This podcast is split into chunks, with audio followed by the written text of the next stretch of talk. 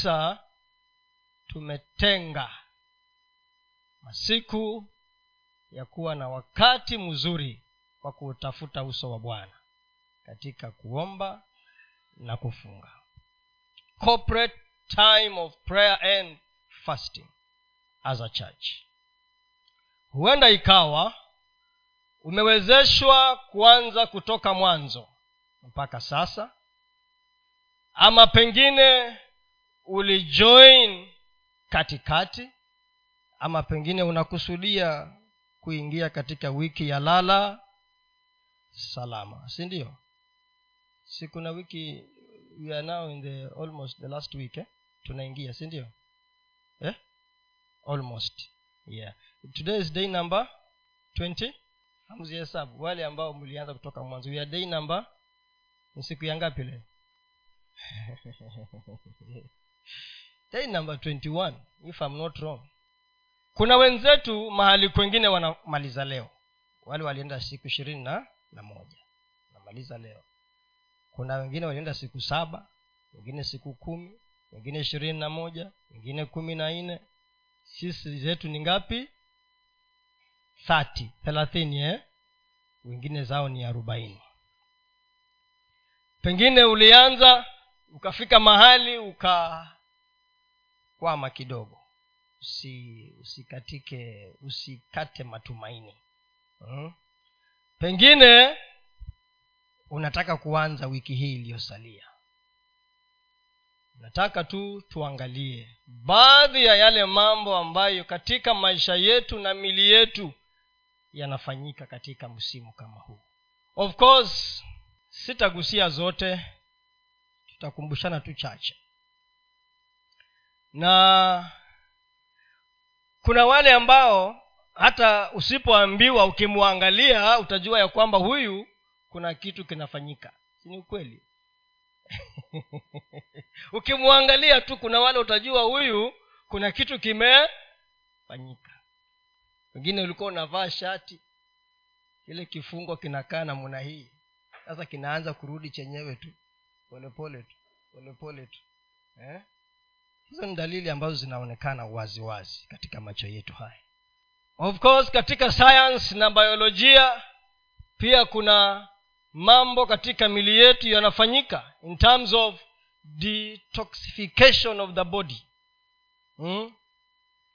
kusafisha system yako ya mwilini natural detoxification course kuna zile ambazo huwa tunapewa tukule tunauziwa lakini hii ni natural system ya kutoa nini? Uchafu na sumu katika mwili ili mwili wako ukuwe sawasawa naturally. Ukienda kupima kilo unazakuta umepunguza kilo. Nilisikia mwingine akisema amepunguza kilo sana sitamtaja. Inaambia amepunguza kilo. Mwambia basi baada ya hapo maintain maintain hizo kilo ambazo umefikisha. Sababu unaweza toka hapo na ukarudi hata ukapita kule ulikokuwa. So what does fasting do apart from what we have said? Ya kwamba kuna mambo katika mwili ambayo yanafanyika katika afya na katika kusafisha na hata pia kupunguza kilo. But beyond that zaidi ya hayo fasting of course tumefundishwa. Nataka tu tukumbushane. Ni ufunguo ambao tumepewa na mungu. Is a key that we have been given. Na hiyo funguo tukiitumia vizuri inafungua maeneo ambayo hayangefunguka ordinarily katika maisha yetu. It is a key that every believer has been given na kupitia kwa funguo hiyo because yesu alisema alipokuwa anaambia petero ya kwamba i will give you the keys of the kingdom. Nitakupatia funguo za ufalme and i believe fasting is a key ambayo tukiitumia vizuri. Na funguo hii si yetu we have been given. Si ukipewa funguo si yako you have been given use it. Sasa ita kama umekuja kwangu kwa nyumba nikwambie sasa chumba chako ndicho hichi. Funguo yako ndiyo hii. Ukitaka kuingia kwa hicho chumba funguo ndiyo hii. Sasa vile vitu vilivyo ndani ya hicho chumba you can only access them if you use the key correctly. If you don't kama hutapoteza hiyo funguo na uitumie vizuri. Pengine ukifungua ndani utaona kuna vitu vingi sana lakini usipofungua hutajua ni nini kilicho ndani. Zakii na tunaona katika kitabu cha mathayo sura ya sita ukisoma kuanzia mstari wa kwanza na kuteremka chini mpaka umalize sura hiyo ya sita ya mathayo utaona ya kwamba kuna mambo matatu ambayo yamewekwa katika level moja. Three things. Mambo matatu. Yaliyowekwa kwa sehemu moja ama kiwango kimoja at the same level. Na nasema hivi kwa sababu kila wakati yesu alipozungumza akasema and when you give when you give akisema when you give inamaanisha ya kwamba si eti kama utatoa lakini lazima utatoa. And when you give. Alafu akasema and when you pray na wakati unaomba when you it's not if najua wazungu wanakuanga very specific na maneno. Not if uh, when. When you pray. Alafu akasema when you fast. Kwa hivyo kutoa kuomba na kufunga. Mambo matatu ambayo yamewekwa kwa sehemu moja na ni muhimu katika maisha ya mkristo. The triangle of a christian of a believer pembe kuna kuomba kuna kutoa kuna kufunga. Moja isipokuwepo hiyo pembe haiko complete. Ndipo tunakumbuka katika isaya hamsini na nane wakati askofu alikuwa anahubiri hapa kuhusu kuna topic alikuwa anahubiri hapa the type of fasting. Nakumbuka hiyo siku. Alihubiri kuhusu nini the type of fasting that god god wants. Yeah. aina ya mfungo ambao mungu ana anataka. Ukienda katika hiyo sura hiyo ya isaya hamsini na nane kuna mambo yametajwa pale na kutoa ni moja yao which means that triangle must be complete.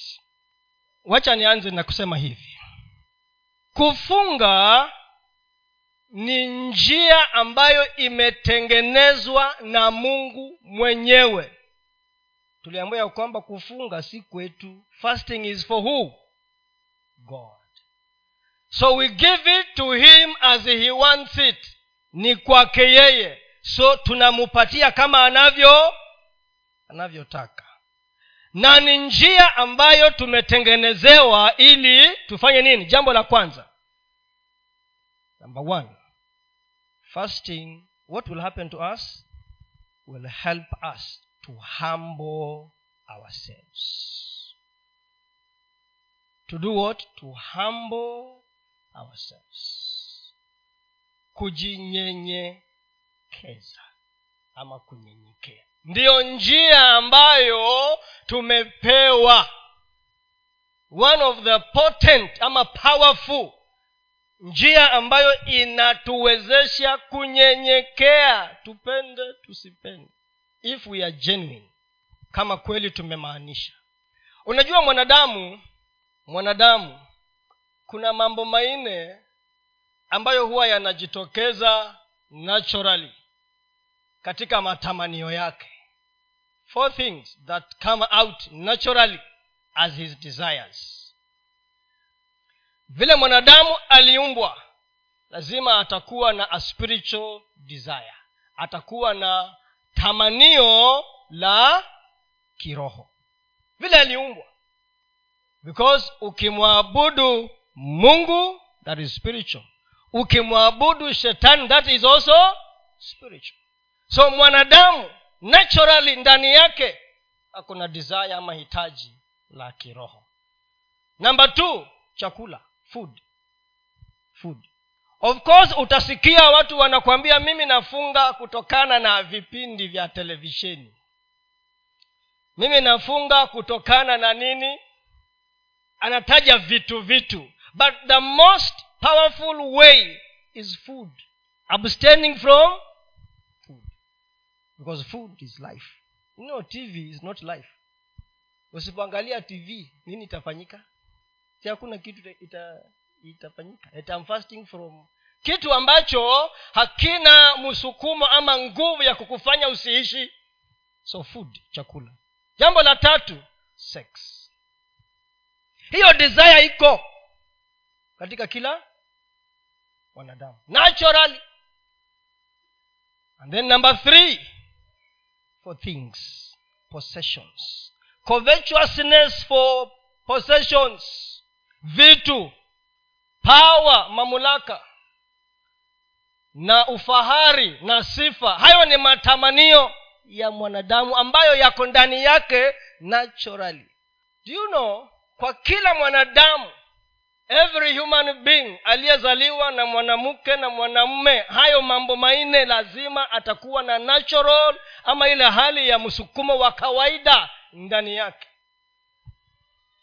Na pia kwa kila mwanadamu mwana wa adamu is a rebel. Every one of us has a spirit of rebellion in them. As long as huwe ni mwana wa nani? Wa adamu. Roho ya uasi because adam was a rebel a rebel aliyeasi na kukataa kufanya kile ambacho mungu and that comes out of us naturally. Ndio kwa sababu you don't struggle to rebel kurebel inakujanga tu natural. Because iko wapi? Ndani. Now fasting ama kufunga kunanisaidia mimi kusuppress kuweka chini haya yote ambayo naturally ni ya mwili. Kufunga kunaniwezesha mimi kufinyilia yale ambayo naturally yangejitokeza kwa mwili. What is humbling? What is humbling? Ama kunyenyekea. Wacha nisome vile mtu mwingine alisema hapa. Alisema nitasoma kwa kizungu alafu nitaeleza tu. It is the positioning of your heart to be open to god's heart. Positioning of your heart. Vile umeweka moyo wako uweze kusikia na kupokea neno la mungu. Positioning of your heart to be open to god's word it is taking the focus from yourself and focusing on what is important. Unatoa macho yako kwa vitu ambavyo si vya umuhimu na kutoka kwako wewe mwenyewe na uyaweke kwa vitu ambavyo ni vya muhimu. And more importantly god. So shifting from yourself and focusing on god. Alafu anasema it is coming to the cross with a clear conscience and confessing your sins to the lord giving up whatever is burdening you and being willing to leave it at the cross of jesus. Yaani kunyenyekea unakuja kwa mungu unamwambia sasa yale ambayo yananiangazia mimi nayaweka kando. Na nataka nikuangalie wewe. Na kile ambacho kimenifinyilia chini kama mwanadamu that which is burdening me i am choosing to let go at the cross. Ili wewe uchukue nafasi katika maisha yangu. It is when you are saying god you are more important than food you are saying god you are more important than food. And you are a priority than food. Wewe ni kipaumbele. Na unasema ya kwamba i have a special need for you. Niko na hitaji maalum kwa sababu yako. So kufunga kunanisaidia mimi kunyenyekea. Ukiangalia zaburi thelathini na tano mstari wa kumi na tatu. Zaburi thelathini na tano mstari wa kumi na tatu. Bali mimi walipougua wao nguo yangu ilikuwa gunia. Nilijitesa nafsi yangu kwa kufunga.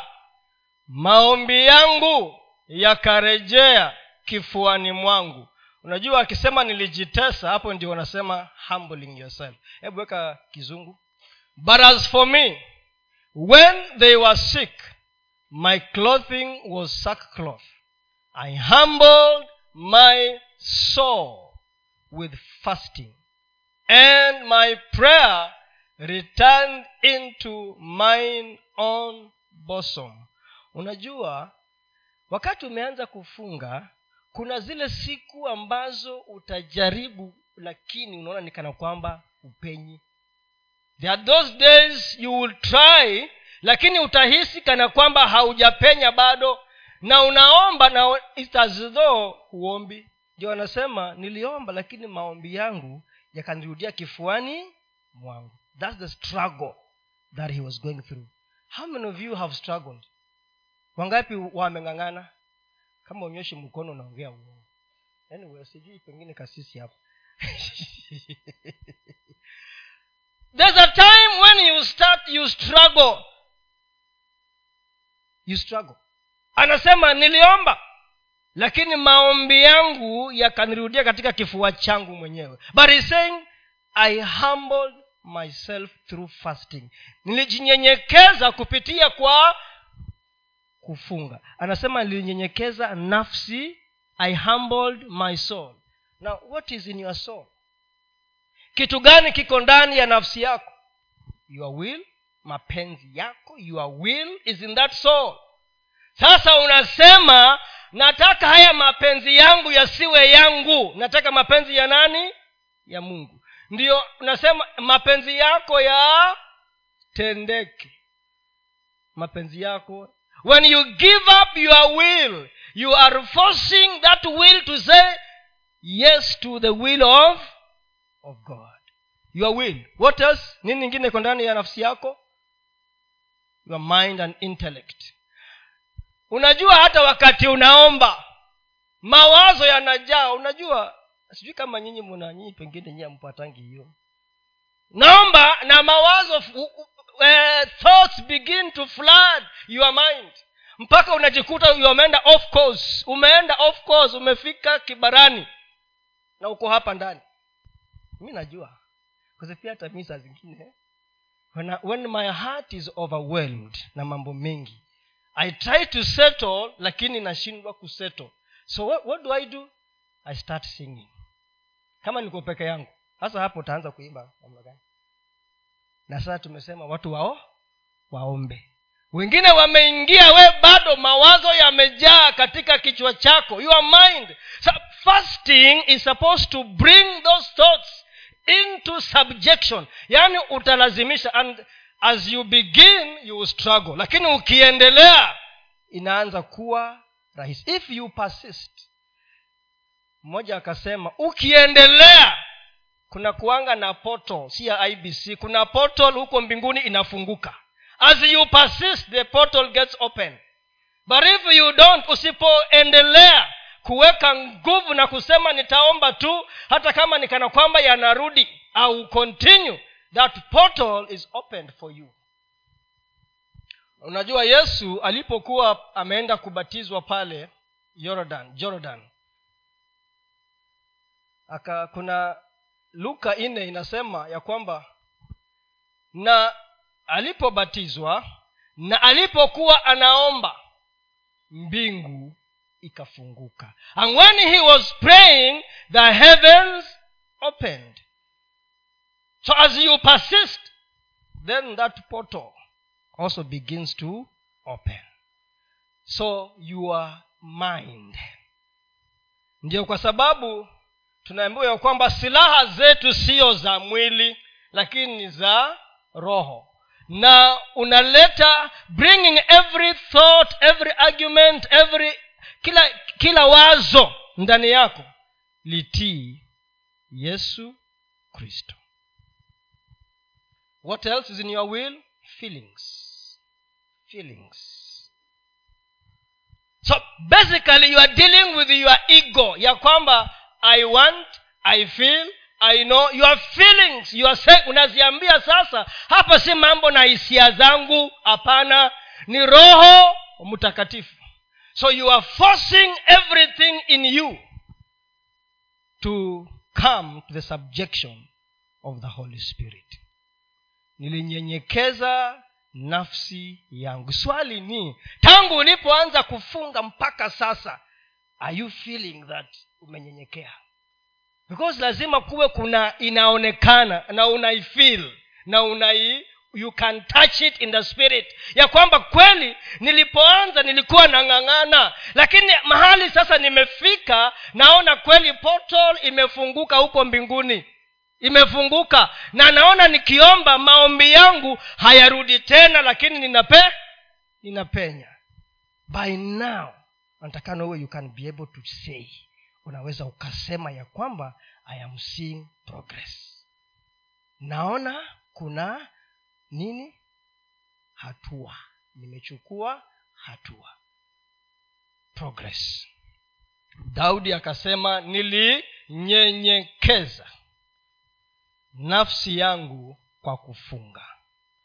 Na unajua katika bibilia tumeambiwa ya kwamba tunyenyekee na imerudiwa severally ya kwamba if you want to be great ukitaka kuwa mkubwa unyenyekee kama hawa watoto. Unyenyekee. Ukitaka kuinuliwa unyenyekee. So mungu ametupatia hiyo nafasi. Na, mumo, na ukiangalia vizuri nasema anasema nilijinyenyekeza. Sio eti mungu atakunyenyekeza ah, hiyo ni biashara yako. Na uwezi ukaomba umwambie mungu god make me humble huwezi omba hiyo maombi kama hayo. Make me humble. So kazi yako ni gani? Because you must deal with your will. Deal with your emotions. Deal with your feelings. Deal with your mind. And yote haya yatii ili ndio uweze kuomba na maombi yako yapate kufika mahali. Tunaona ya kwamba umuhimu wa kunyenyekea kuna mfalme mmoja hapa ndani anaitwa mfalme ahab. Ahab.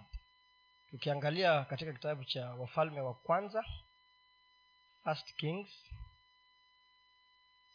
ishirini uh, na moja eh, first kings ishirini na moja. Wafalme wa kwanza ishirini na moja. Huyu bwana alikuwa mfalme mwovu sana.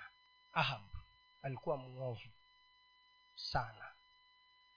Na mahali hapa ambapo mtasoma ni wakati ambapo alitaka shamba ya nani? Shamba ya nani? Wasomi wa biblia. Na naboth. Akamwambia naboth nipe give me your vineyard kwa sababu iko karibu na palace ya mfalme. Nipe aidha nikupatie pesa ama ikikupendeza nikupatie nyingine mahali kwingine. Akakataa kaenda kwake kawa amevunjika moyo na ni kama ame amekasirika. Mkewe akamuuliza we ni mfalme tabu yako ni nini? Akamwambia eti nimeenda kuambia naboth anipatie shamba yake na amekataa hiyo tu peke yake ndio inakusumbua e, tulia hapo. Hiyo shamba si unataka? Utaipata. Akaandika mabarua kwa jina la nani? La mfalume naboth. Huyo mama jezebel. Si ni jezebel ama ni nani? Ni, Je, ni jezebel. Eh, akaandika mabarua kwa jina la nani? La mfalume na akazituma katika kule mahali ambako na, kwa wale wakuu katika ule mji ambao naboth anakaa. na akawa amesema tangazeni mfungo. Just imagine sasa huu ni ule mfungo ambao mungu hautaki. Akawaambia tangazeni mfungo. Alafu mchukue naboth mumpatie kiti mahali very prominent. Alafu mtafute watu wawili wakorofi wakora walete ushuhuda wa uongo kuhusu nani? Naboth. Na ikifanyika hivyo mumwa, waseme ya kwamba naboth amekufuru mungu na amekufuru mfalme. Hiyo ndio habari mtasoma pale mtaiona. Na kwamba naboth has blasphemed. God and the king and therefore the penalty is stone him to death. Mumchukue mwende mkampige mawe mpaka akufe. Mkifanya hivyo mwenipatie huo ujumbe. Na wakafanya hivyo. Ndio naboth akauawa habari ikamfikia kamwambia sasa mfalume amuka ende uchukue shamba. Si shamba alikuwa unataka tu take the land. Hebu cha tusome mistari michache tu. Baada ya kuwa sasa amefanya hivyo naye mungu akatuma ujumbe kwa yule aliyekuwa adui. Anamwita my enemy adui wa ahab. Alikuwa anaitwa eliya. Eliya. Maana eliya alipotumwa alipofika tu ahab akasema oh my enemy you have come. Akasema yes i have found you. Swali ni wee na mi ni adui ya nani katika maeneo ya kiroho? Are you an enemy of the enemy or you are a friend of the enemy? Akamwambia umekuja. So anaambiwa enenda. Ukamwambie eliya ametumwa enenda ukamwambie ukisema bwana asema hivi je umeua ukatamalaki nawe utamwambia kusema bwana asema hivi mahali pale umbwa walipoiramba damu ya naboth mbwa watairamba na damu yako naam damu yako. Angalia nitaleta mabaya juu yako nami nitakuangamiza kabisa. Nitamkatia ahabu kila mwanaume aliyefungwa na aliyeachwa katika israeli. Kisha nitaifanya nyumba yako iwe kama nyumba ya yeroboamu mwana wa nebati na kama nyumba ya baasha mwana wa ahia kwa ajili ya chukizo ulilonichukiza hata kunighadhibisha ukawakosesha israeli. Endelea tu. Tena bwana ama ruka mpaka ishirini na saba. Enda ishirini na saba. Ikawa ahabu alipoyasikia maneno hayo akayararua mavazi yake akavaa magunia mwilini mwake akafunga. Ahabu huyo akafunga. Akajilaza juu ya magunia akaenda kwa upole neno la bwana likaja kwa eliya mtishibi kusema huoni jinsi ahab alivyojidhili jidhili mbele yangu? Basi kwa sababu amejidhili mbele yangu sitayaleta yale mabaya katika siku zake ila katika siku za mwanawe nitakayeleta mabaya hayo juu. Nitayaleta mabaya hayo juu ya nyumba yake. Angalia hapa. Umuhimu wa kunyenyekea angalia hapa. Ahab kama kuna mtu alikuwa mwovu ahab was evil personified. Evil personified.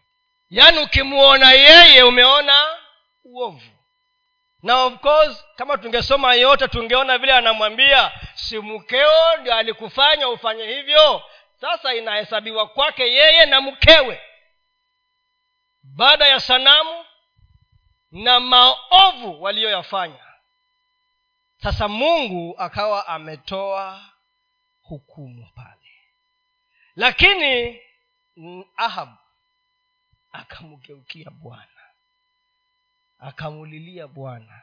Akanyenyekea mbele za mungu.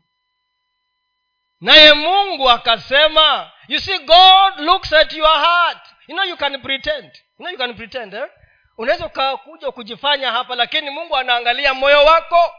God saw the heart of ahab even though he was evil. Akasema nini? Nimeona. Sasa haya maovu yeye nitamexcuse. Yeye lakini lazima yatatimia kwa mtoto. Hiyo ametransfer. Sa mtoto akuja ajitetee. My point is this. Kama mtu mwovu anaelewa anaelewa umuhimu wa kunyenyekea na ukinyenyekea maana hiyo ni njia iliyopewa kwetu na mungu. Na mungu anaangalia hata kwa wale because huyu bwana pia mungu alimwangalia aliponyenyekea when he humbled himself genuinely and fasted. Genuinely. Mungu akasema hapana hiyo nimeona. I have seen. Kwa hivyo excused for now. Excused for now. Acha mtoto akuja ajitetee. Umuhimu wa kunyenyekea. Genuinely. Na hiyo ndio kufunga inatusaidia tufanye. Ukiangalia mahali kwengine unaona oh, mfalme jehoshafat alipovamiwa na maadui akamwendea mungu. Akamuuliza mungu kwani hawa watu hutawahukumu? Tena akaendelea akasema sisi hatuna nguvu na hatujui tufanye nini lakini macho yetu yako kwako. Yaani ule moyo wa kunyenyekea. Huyu ni mfalume. Unajua ordinarily uki, kenya ikivamiwa kama vile unaona somali iki, ikijaa mahali shabab what happens? Majeshi kutoka nchi zingine wanaenda huko kusaidia. So as a president as a king unapigia simu your counterpart. Unamwambia boss hapa kimeumana. Tafadhali. Send a contingent of the army to come and deal with these fellows. Na unapigia tanzania unapigia uganda rwanda wanakuletea majeshi. This king akasema hapana. Akamwendea mungu na akatangaza kufunga. Akasema hatuna nguvu. So kunyenyekea ni kusema ya kwamba i have no strength. Sina nguvu yangu mwenyewe. I have no strength na hata sasa kama mitazamo yetu wakati huu ni kumwambia mungu ya kwamba tumetegemea nguvu ya chakula tumetegemea nguvu ya ugali. Sasa nguvu ya ugali tumepunguza maana twala jioni. Sasa tunasema hata mchana tukitembea njaa zikituuma hatuzishughulikii hatuna nguvu. We have no strength of our own. Alafu akasema ya kwamba hatujui tufanye. Hivyo ndio mungu anapenda when you tell him i am helpless ukimwambia i am helpless. Hatuna nguvu. Hatujui tufanye nini lakini macho yetu yako kwako. Hiyo itapatikana mahali kwengine nimeitaja tu lakini hatutasoma. Hiyo ya hiyo mfalme jehoshafati. Kunyenyekea. Na kunyenyekea huku ndiko kutakuwezesha wewe na mimi tuseme kama vile daudi alivyosema katika zaburi ya arobaini na mbili mstari wa kwanza na wa pili. Alisema nini? Kama ayala aioneavyo shauku. Nini? Eh? hebu weka hapo tuisome. Kunyenyekea ndio kutakufanya ufike mahali useme kama daudi ya kwamba kama as the deer panteth for the water brooks. Zaburi. Ama hakuna arobaini na mbili. Kama ayala aioneavyo shauku mito ya maji vivyo hivyo nafsi yangu inakuonea shauku e mungu. Endelea tu. Nafsi yangu inamwonea kiu mungu hapo ndipo utafika kwa kunyenyekea. Mungu aliye hai lini nitakapokuja nionekane mbele za mungu? Enda ya tatu. Machozi yangu yamekuwa chakula changu mchana na usiku. Hapo ndiyo kunyenyekea kutakupeleka hapo sasa. Umevunjika vunjika yani you are totally broken but kama unaona ukienda kuomba bado unakaa hapo lakini haujavunjika vunjika bado ipo kazi. Kufunga ni kutufikishe pale. Machozi yangu yamekuwa chakula changu mchana na usiku. Pindi wanaponiambia mchana kutwa yuko wapi mungu wako? Enda fo wacha tu hapo. Wachia hapo kunyenyekea kutatusukuma tuingie. Na unajua unajua it is advisable. Ili ndio tuwe na wakati mzuri zaidi kama ingewezekana. Ni vile haiwezekani kwa sababu lazima wengine tuende kazi tuende biasharani tuende mjengoni ili tutafute nini? Pesa. But kama ingewezekana hata wakati kama huu tungechukua nini likizo. Tuchukue nini? Likizo. Ili ndiyo sasa tuseme ni sisi na wewe. Ni mimi na wewe. Lazima kieleweke. Because we have other things to do and sometimes we have to go and do what we must do inaeleweka. But you must find time. Kumwambia haya ambayo daudi anamwambia mungu. Kunyenyekea kwako kukusukume mpaka useme ya kwamba na kuonea kiu mungu na kutamani wewe. Machozi yangu yamekuwa chakula changu. Why? Because you are broken into pieces. Na unamlilia mungu usiku na mchana. Hata wana wa israeli wanakuanga na siku yao. Siku hiyo ilikuwa inatoka the day of atonement. Siku ya upatanisho katika mambo ya walawi kumi na sita siku ya upatanisho the day of atonement ama wale wanaiita yom kipur na hiyo siku hebu weka tusome. Waliambiwa na hii itakuwa this will be a permanent statute. Na kitu kikubwa hapo ndani ni kufunga. Permanent. Leviticus 16 umeiona eh? yes. amri hii itakuwa amri ya milele kwenu katika mwezi wa saba siku ya kumi ya mwezi mtajinyima msifanye kazi ya namna yoyote. Mzalia na mgeni akaye kati yenu. Kwa maana siku hiyo upatanisho utafanywa kwa ajili yenu ili kuwatakasa. Nanyi mutatakaswa na dhambi zenu zote mbele za bwana ni sabato ya raha ya makini kwenu. Nanyi mtajinyima ni amri ya milele. Achia hapo. That day wakaambiwa ya kwamba muhimu ni mfunge. Na ukitaka msamaha wa dhambi maana siku hizo ilikuwa ni kuhani aende katika ile chemba na aende akafanye atonement kwa sababu ya wanaisraeli wote.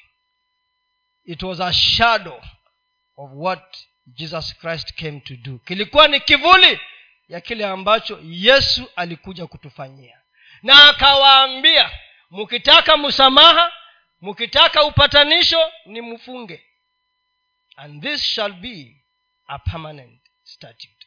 Na sasa ilikuwa ni chaguo lako ametengeneza njia wewe mwenyewe ukitaka kuingia katika zile baraka ambazo zimewekwa kupitia kwa njia ya kufunga utachagua mwenyewe. What is your response? Humbling yourself kwa kunyenyekea katika kufunga. Kunyenyekea unamwambia mungu i am weak. I am small. I am desperate. I am helpless i need you oh god. Hiyo ndiyo kufunga inakusukuma. Sasa wewe mwenyewe tumia thamometa yako barometa ni nini ile ya kupima temperature? Ni nini? Ni barometa thermometer. Na hii ya kiroho itaitwaje? Spri thermometer yes. Jipime mwenyewe ujiulize katika hizi siku nimeingia kufikia sasa kama umeingia kama bado ukiingia useme nataka nivunjike vunjike kabisa ili na mimi kile ambacho kimekusudiwa nikipate. Jipime where are you? Kama kuna mifupa bado haijavunjika vunjika deal nayo. Bado masiku yapo. Amen. Hapo nimekaa sana lakini hiyo ndio ilikuwa kubwa zaidi. Jambo la pili. Jambo la kwanza ilikuwa ni kunyenyekea eh? kufunga ni kufanya hivyo. Unajua wakati tumefunga tunakuanga highly tukianza highly irritable and inflammable kama petroli. Kibiritu pa yaani njaa uko nayo uko na mambo mengine ujakula sasa lazima upitie hiyo process mpaka ufike mahali hiyo irritation itoke inflammability kama petroli itoke. Tuko pamoja? Ili ndio sasa unasumaili unacheka wengine wamefunga na hawagusiki hawaongeleshe. Huwezi kuwaongelesha. Bado. And thats the process. Mpaka ufike ng'ambo ya pili. Hiyo ng'ambo ya pili. Ya kwamba sasa unaulizwa maswali na utajibu maswali. Umeenda kwa ofisi unaongeleshwa umujeuri maana umefunga. Ule mfungo ambao mungu hautaki. Mi najua i know. Yes i know. Ninajua. So we must move to that level ya kwamba sasa mimi nimeisha. Mimi i am broken kabisa. I will smile i will laugh. Nitajipaka mafuta nitiririke ning'are nitaongelesha vizuri na si kujifanya hapana si ukiona pasta ndio unamsalimia ukicheka lakini ukiwa kule kwa duka kwani huoni hapo nimeweka nini? Huna macho ya kusoma wewe kumbe ni njaa inakusumbua. We must be broken before god so that god can do what only he can do. Jambo la pili increased sensitivity to hear kufunga ni kuongeze uwezo wa kusikia kwa urahisi. Increased sensitivity unyeti wa kiroho. Kufunga ni kunisaidie if i am dull kama masikio yangu ni mazito hayasikii kufunga nikitoa haya mambo ambayo yananisumbua na kunitatiza. As i continue in that journey ninifike mahali nasikia kwa urahisi. I can hear very easily kile ambacho roho mtakatifu anazungumuza. Then utajua I'm making progress. Napiga hatua I'm making progress step by step. Lakini kama bado mesiski then kuna kitu hakiko sawa. Hawa mitume hawa tukisoma hapa kitabu cha matendo ya mitume kumi na tatu mstari wa pili.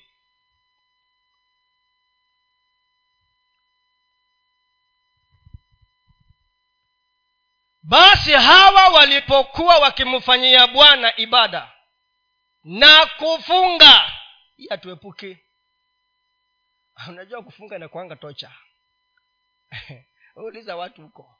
It is not easy. Na kufunga roho mtakatifu akasema. Roho mtakatifu akasema. Whether it was audible ama katika mioyo yao msukumo hatujaambiwa lakini alise alisema. Nitengeeni barnaba na sauli kwa kazi niliyowaitia. Wacha nikwambie mara nyingi anaongea hatusikii. Lakini kufunga ni kukupatie nguvu na urahisi wa kusikia highly sensitive. You can pick it in the frequency of the spirit. Very easily.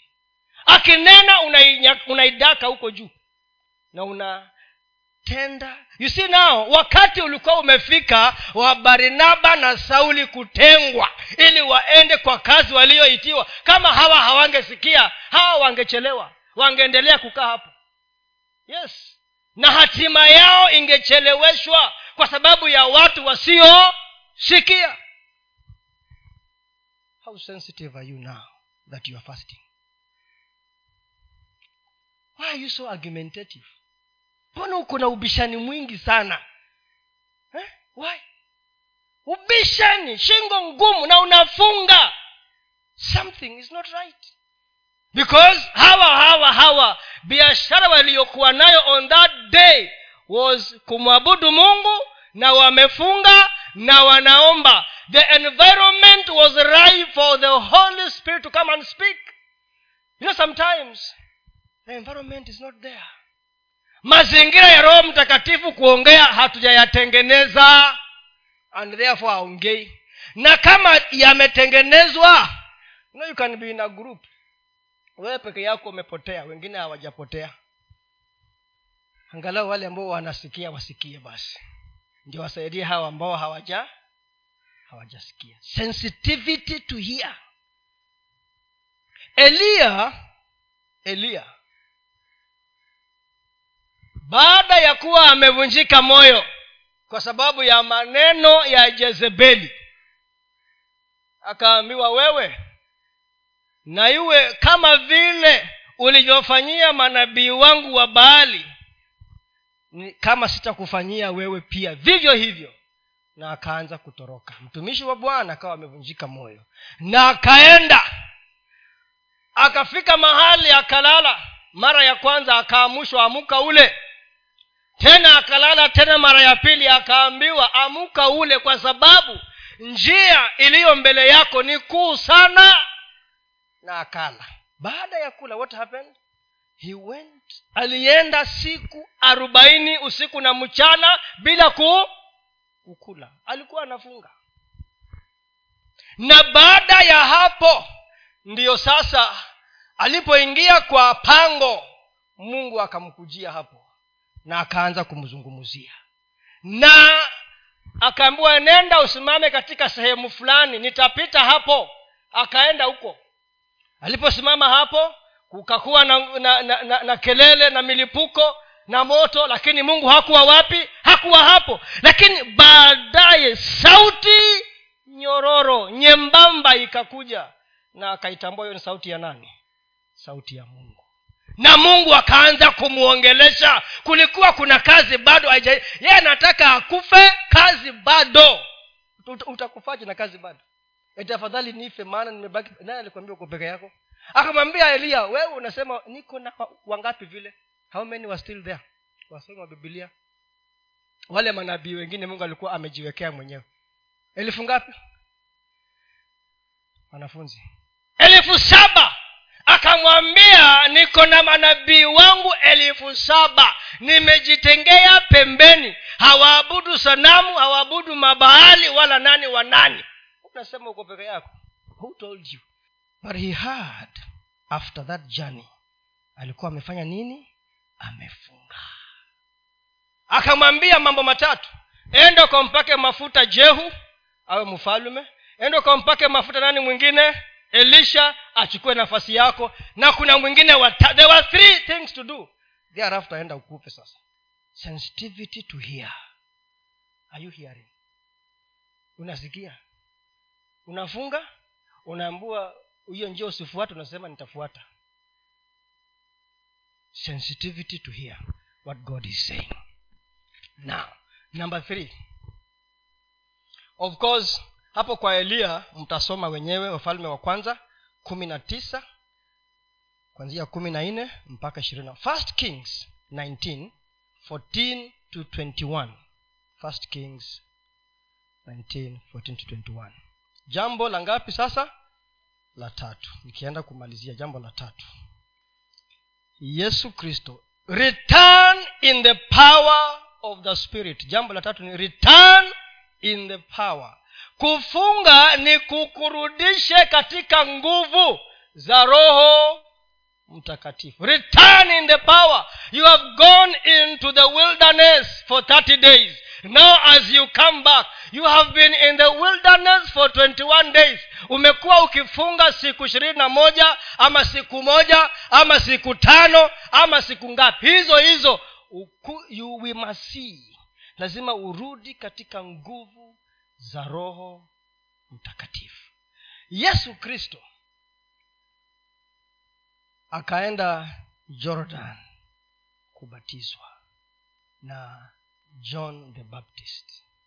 Na wakati alipobatizwa mbingu ikafunguka na sauti ikatoka ya mungu. Mwambia wewe ni mwanangu na nimependezewa na wewe. Na roho mtakatifu in the form of a dove descended akamshukia na akatua juu yake. Hapa ni kabla aanze kazi ile ambayo alikuwa ameitiwa afanye. Baada ya hapo ukienda kwa luka ine mstari wa kwanza. Na yesu akiwa amejaa roho mtakatifu Aa, okay ni hapo.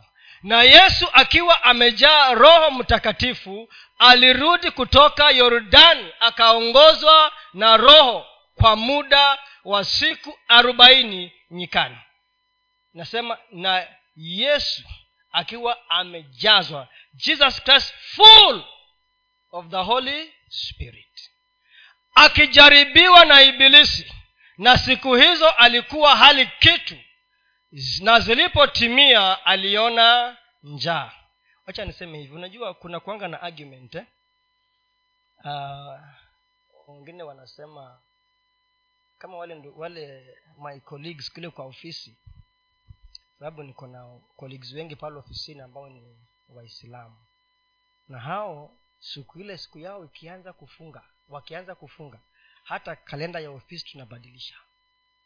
Hao wanasema kazi tutatoka saa kumi ndio tukaweze kuanza kupi huko. For a full month!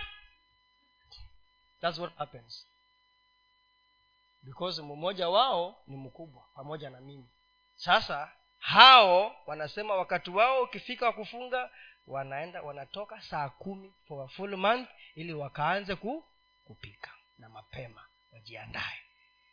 That's what they do sasa huwa wan, wananiambia wewe umefunga na unakunywa maji kwa nini? Sababu sisi tukifunga hatukunywi maji. Si nichaguo lenu basi. Nichaguo lenu kwa sababu misimamo yenu na yangu ni tofauti. Sasa mi siwezi kuwaingilia nyii usikunywe mi nakunywa. Hapa kwa yesu.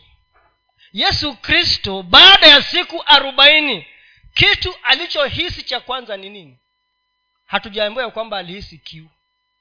Inaashiria ya kwamba yesu mwenyewe alikuwa amefunga kila kitu isipokuwa maji. By interpretation. By interpretation. Maana mtu kama amekaa kwa kiu muda wote huo kitu cha kwanza utataka kukunywa maji. Kwanza kabisa. Kwa hivyo usihukumike. Kama unakunywa maji na watu wanakwambia mbona unakunywa maji usihukumike it is quite in order. Lakini wewe kama biologically and scientifically you think you can go without water na neema imekufungulia na portal mbinguni imefunguka usije ukatupatia matatizo. If you can kama jamaa mwingine najua watu binadamu wako na tabu nyingi. Ilikuwa natembea kwa barabara somo jamaa mwingine akavuka barabara kumbe gari hakuwa ameiangalia ikasimama tu hapo. Mwingine kule anasema sasa wewe shida yako nisiungekunywa sumu ukae kwa kitanda kufa tukakuzike. Wala baadaye ya kuja hapa kutuchafulia roho kwa barabara. Are you getting the joke? Huyu jamaa vile alikuwa anasema ungekaa huko kunywa si unataka kukufa wewe basi ungekunywa sumu panda kwa kitanda ulale. Ufe tuje tukuchukua tukakuzike. Baadaye ya kuja kwa barabara utuchafulie roho. What is the import of what i am saying? Nasema hivi kama neema imekufungukia wewe usifanye mambo ambayo yatakutatiza.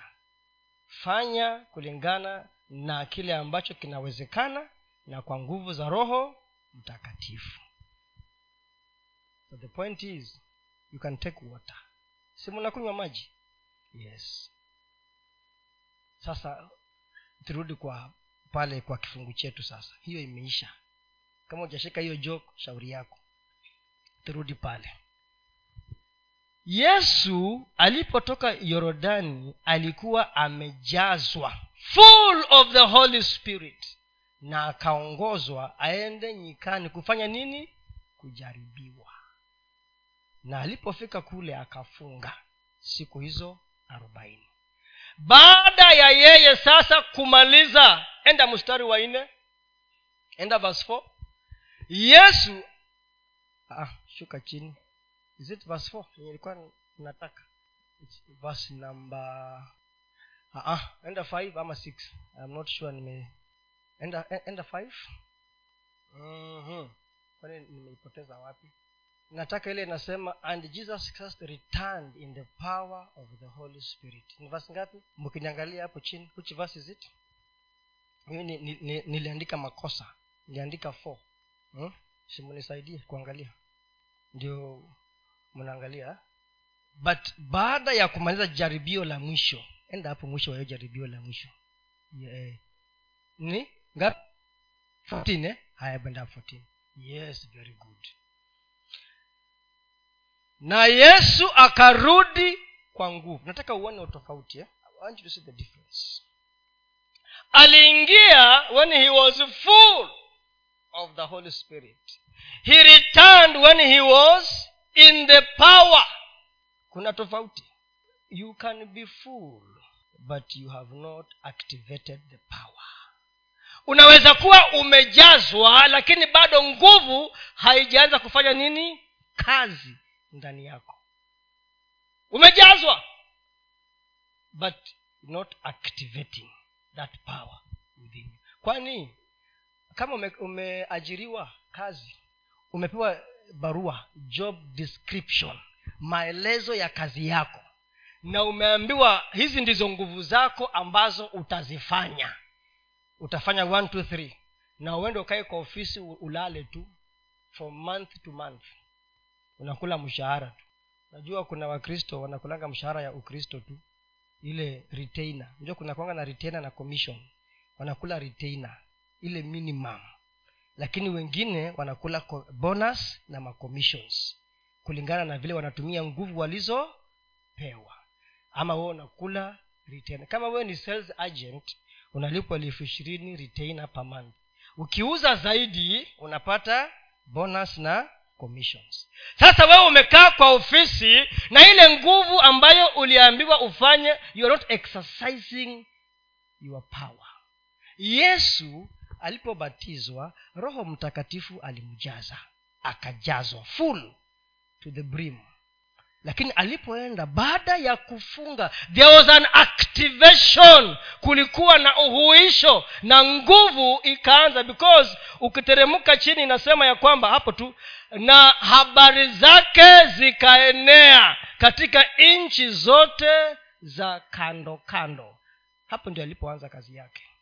Now fasting is supposed to activate that power of the holy spirit. Kufunga ni kuchochee hiyo nguvu ya roho mtakatifu ndani yako ili aanze kufanya kazi. Nawe ujitokeze kwa ishara na miujiza na mambo yaambatanayo na nguvu za roho mtakatifu. Lazima tujue ya kwamba by the way ukristo hauwezekani bila roho mtakatifu ukristo maisha ya ukristo hayawezekani bila nguvu za roho. Hiyo ni statement na imekuwa capital bold and red and underlined.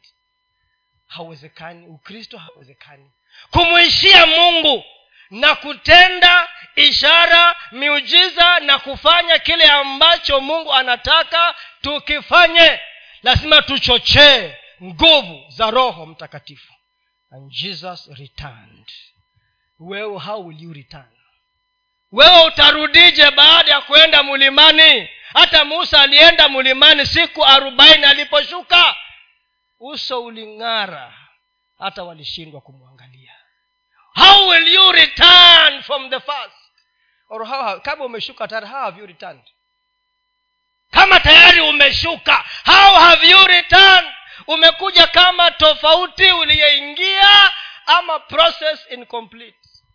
Because when you put in raw materials they are processed and the product comes out totally different from the raw. Kwanza zingine hata uwezi ukazitambua. Yes. And jesus christ returned. Oh, tuta, we ume, umefika wapi sasa? In your return ticket. Nguvu. Na vijiji vyote vikamtambua na ndio akaanza kazi yake sasa. Na akajulikana ya kwamba kijana wa seremala si seremala kumbe ni zaidi ya mtoto wa seremala. In the power of the holy spirit.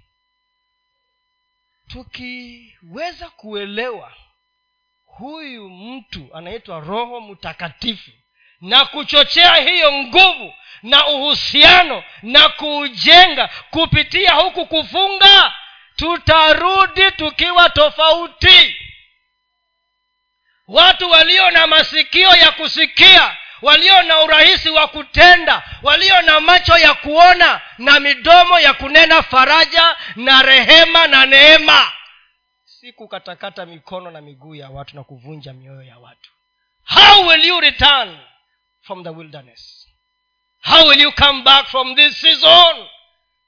Mi namwambia mungu nataka nirudi nikiwa tofauti na si nirudi tu uanze tayari kuonekana. Nataka nipande ngazi na nipande ngazi na nipande ngazi katika maeneo. I want to travel in the journey of the spirit. Ili ndio nikionekana na mimi niwe na utofauti. Semi kweli kufunga kuna manufaa. Kumbe kufunga kuna ma, kuna mazao. Jambo la mwisho jambo la mwisho la tano. Hayo mengine mtatafuta wenyewe. La ngapi? Okay.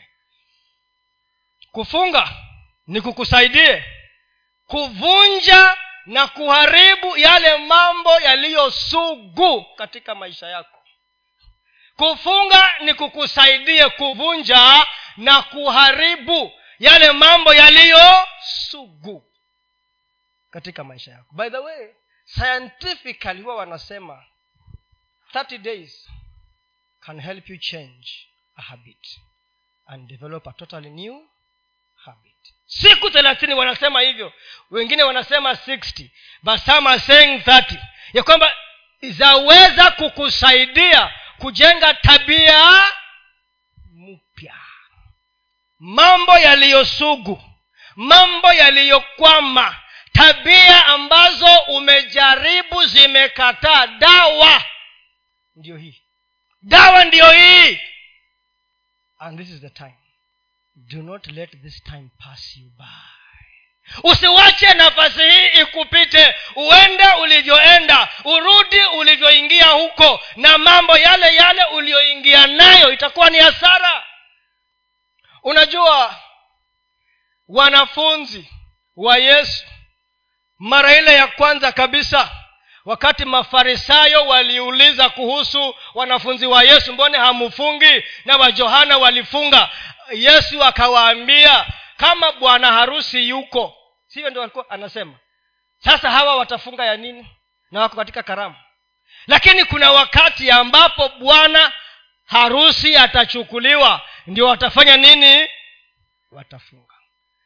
Na hawakuelewa ya kwamba yesu alipoenda nyikani kufunga alikuwa anaandalia mambo yaliyo mbele yake. Na ndiposa hawa wakashindwa kutoa pepo yesu akatoa huyo huyo pepo. Why? Because jesus was prepared. And these guys were not prepared. But at least walikuwa na humility ya kuuliza. Wengine hawajui na ni wajeuri. Anasema nitakula ujeuri yangu. Hujui na ni mjeuri na uulizi. You hawa akamfuata polepole kimya kimya wakati kila mtu ameenda mwambia na yesu kwani tumejaribu hii kitu imetusumbua? Na wewe tu mara moja tu pap na imeenda. Kumekuwaje mwambia mengine. Kwanza alianza na imani. Mkiwa na imani iliyo hema si hapo alisema hivi mathayo kumi na saba. Ni hapo eh? Eh, weka hiyo tuisome. Mathayo kumi na saba ishirini na moja. Rudi juu rudi juu 20 yesu akawaambia kwa sababu ya upungufu wa imani. Jambo la kwanza upungufu wa imani yenu kwa maana amin nawaambia mkiwa na imani kiasi cha punje ya haradali mtauambia mlima huu ondoka hapa uende kule na utaondoka. Wala halitakuwako neno lisilowezekana kwenu. Alafu kibwagizo sasa ule mshororo wa mwisho. Anasema nini? 21 lakini yani anasema hata kama mko na hayo mengine yote but this one this one cannot go. this one haitoki.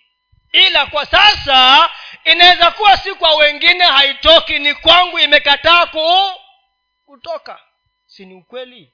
There are things if you can audit your life kuna vitu ambavyo wewe mwenyewe vimekuwa sugu. Sugu. This is the time to deal those things. Huu ndio wakati useme sasa i am generating power. Natengeneza nguvu ya sasa na siku zijazo. Kile ambacho nimeomba na hakiendi naongeza na kufunga. Kile ambacho kimekwama sasa this time when i return it nikirudi nitakuwa tofauti. That will be a thing of the past. Amen. Tusimame